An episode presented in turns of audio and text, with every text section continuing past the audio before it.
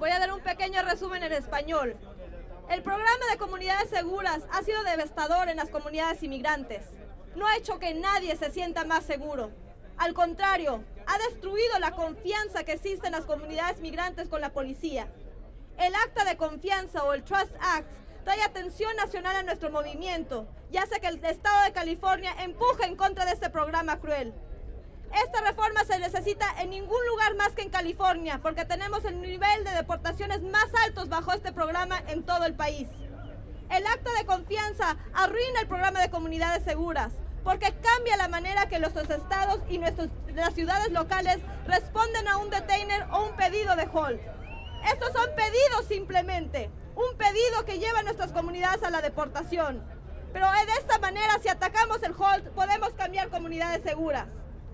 Estos pedidos, como dije, son un pedido y las Cortes y la Migra Migración ha dicho que no son mandatorios.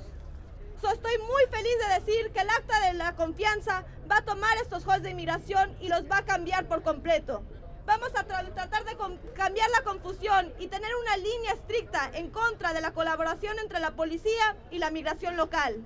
Esta es una ley única en el país, es la primera en la nación. ¿Podemos pasar el acta de confianza? Sí.